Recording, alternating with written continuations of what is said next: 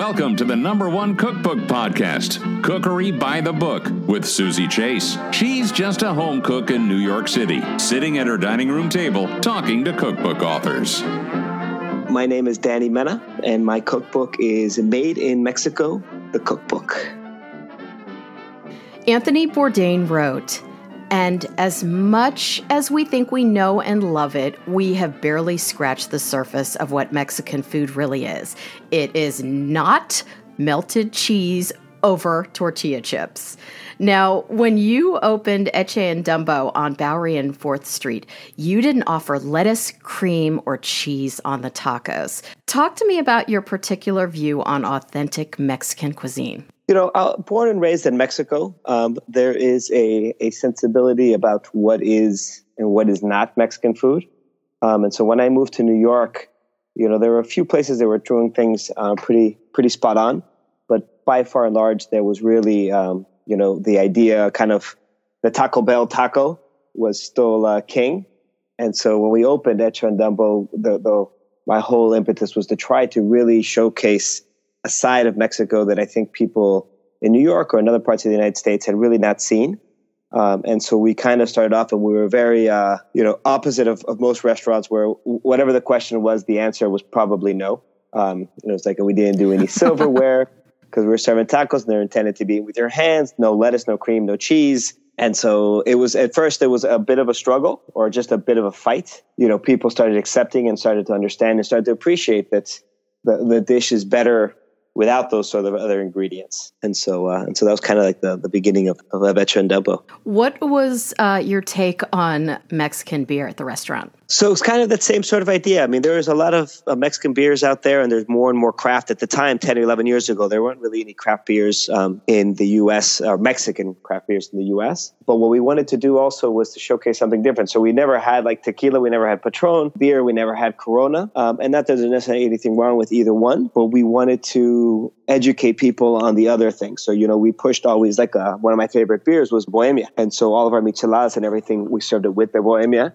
And it was something of trying to to once again that same sort of ethos with the food with the drinks of saying you're you're probably ordering it because that's what you think you should be ordering. But let me let me show you something else that might be much nicer and, and educate you a little bit more on what are what other people consume and what you know what else exists in mexico. Um, and that was that same sort of idea. You've said no self respecting Mexican would ever buy store bought salsa.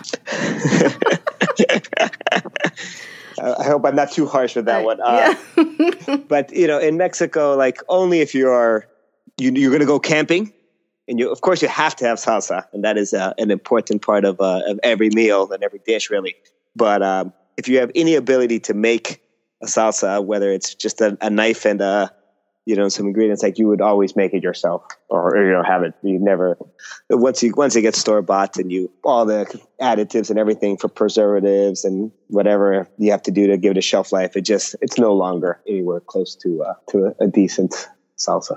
It's kind of so. like hummus. You buy that stuff at the store and then you make it at home and they're two completely different things. 100% and w- once you do it then it's like it's really hard to kind of go back to that. Yeah so, you wrote in the introduction besides arguments among friends about where to find the best tacos al pastor, food is a lens through which Mexicans discuss class, politics, agricultural, economic, and social issues.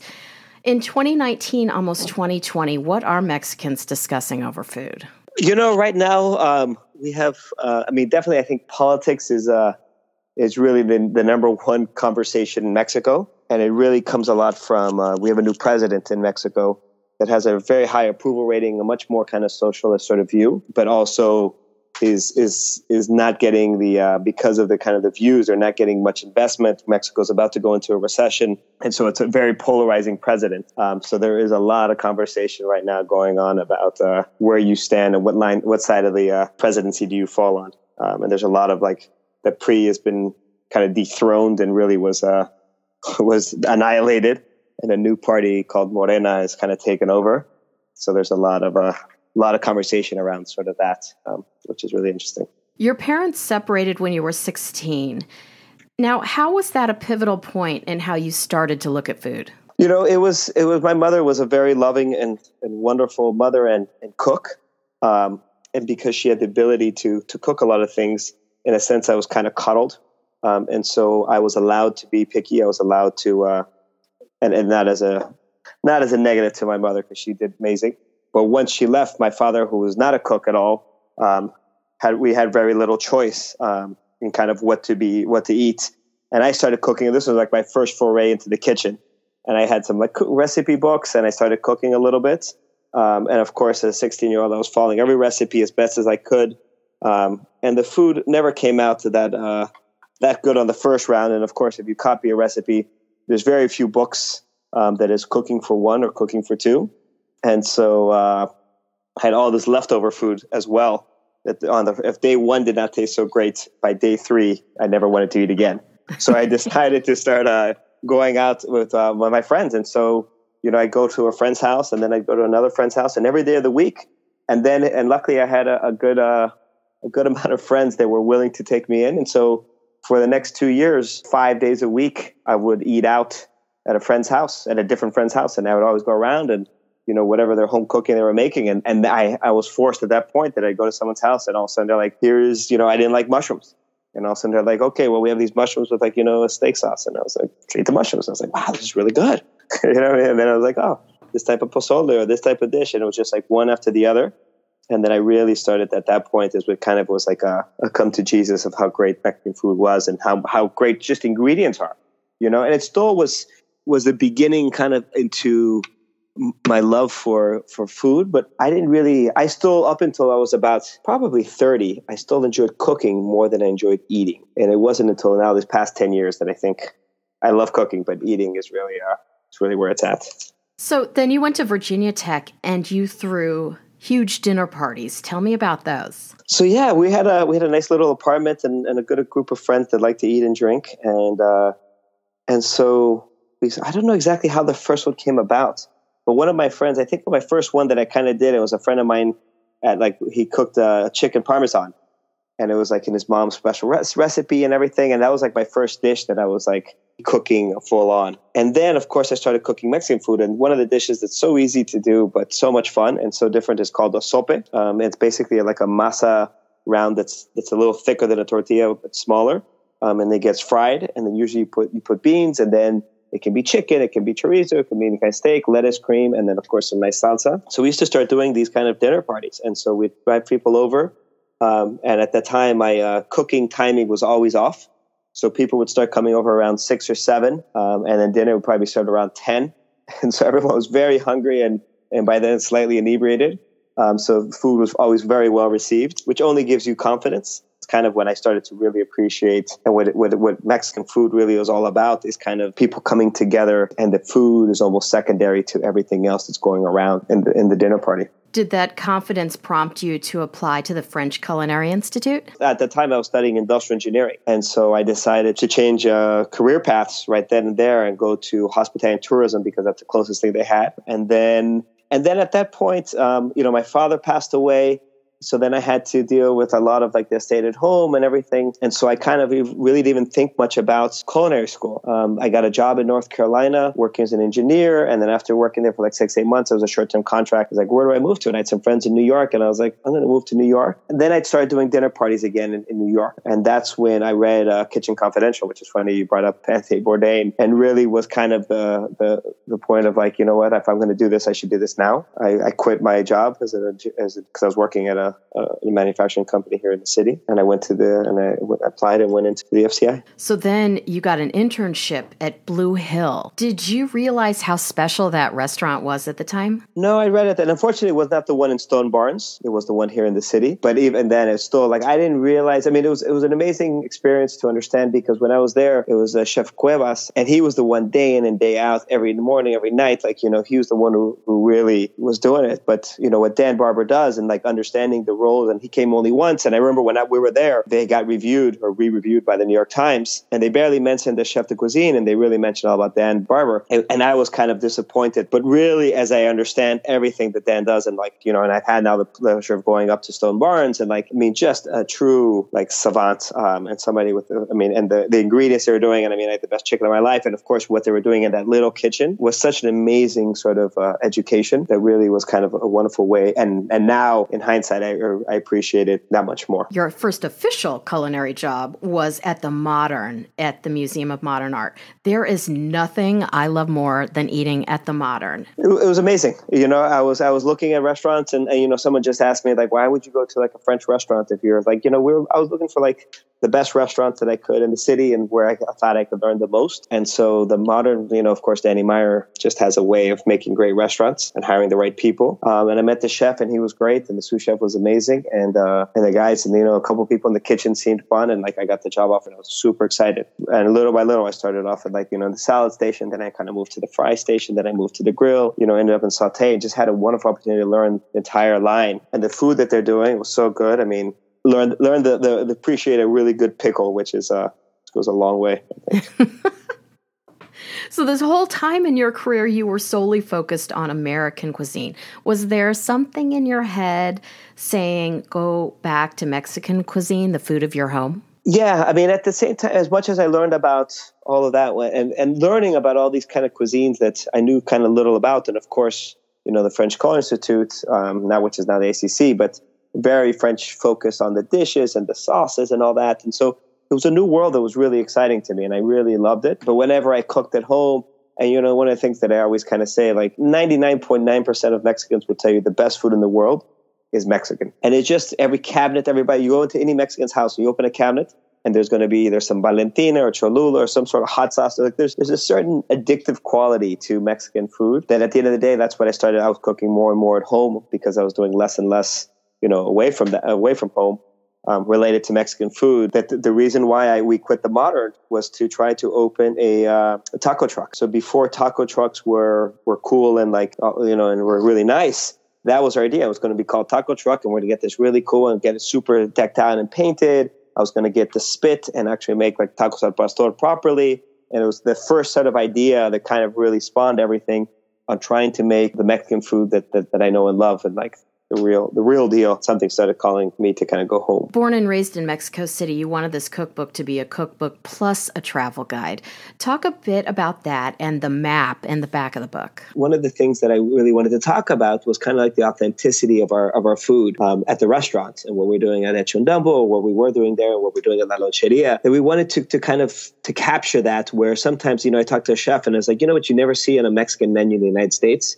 It's like broccoli but broccoli exists throughout the markets. People eat broccoli, probably maybe not as much, but somewhat close to it as much as the United States. Like it is an ingredient that exists, but because it, we don't find it to be, you know, Mexican, therefore we don't really see it and people are kind of scared. So it's like, so what I wanted to do with this cookbook is also to show kind of what we root in authenticity and kind of in tradition with the recipes. And so the best way to kind of go about it was to talk about how you know, restaurants in Mexico that are all, of course, if you're in Mexico and you have a restaurant, it's automatically kind of Mexican. You know, you don't have to prove it's unless you're doing you know, an Italian restaurant or anything. And every then they always put like you know, salsas on the table. So that's kind of what we wanted to do is, you know, there's so much great food coming out of Mexico. Every time I go down, we always go out to a new restaurant that's opening up. And, so I really kind of wanted to, to kind of showcase the, the quality and the, and the vast, you know, array of food that exists in Mexico City. You know, and some of the, some of the recipes were, you know, let's say like carnitas, which is a simple, in general, pretty simple recipe. You know, we try to stay true to that as, uh, you know, the way that it gets cooked. Um, and then certain things were like cochinita pibil or barbacoa that, you know, typically cooked in a pit underground around. You know, I don't have a pit here in New York, um, and I can't do it at my restaurant. So, of course, we had to find a way to do it in an oven. Mexican food is interesting because you can have most of the dishes for breakfast, lunch, or dinner. I can't think of any other cuisine that's like that.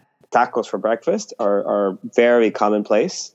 Um, I mean, you can have tacos, you know, three meals a day for for three weeks and never uh, no one would think anything of it. It'd be that's just the normal way of going around. Um, tamales easy always it's a big breakfast dish but also tamales are big for dinner. And really i think eggs is the only thing that is kind of only for breakfast. And then other than that you can have anything else you want to at any time. On saturday night i made your recipe for costras costras. How do you pronounce it? Uh, costras yeah uh-huh. with quick pickled onions on page 45 first off why is this recipe called costras because it looks like a darn taco and how did this dish come about? So this is a really fascinating one. So a costra means a scab, and so um, what it is is you have your tortilla, and then on top of that you have a piece of cheese But what you do is you caramelize the cheese on one side. So if you look at the other side of it, it, looks like a scap. There was this place in, in like a, kind of a nicer neighborhood in the northern part of the city, what is called Bosques. These guys who had a, like a little stand outside and they're first people that they started making this type of taco. And then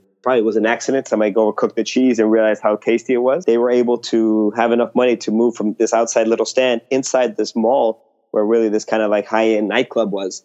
And people would come from all over to get the costras. And so people leaving the nightclub or people just coming to eat the costras would go down. And for like 10 years, it was a huge phenomenon. Um, it was really kind of them. Um, then the club kind of closed down. Then they had to actually move out of the mall. And they're back on the street right now. But now you see costras in almost every like taqueria in Mexico City.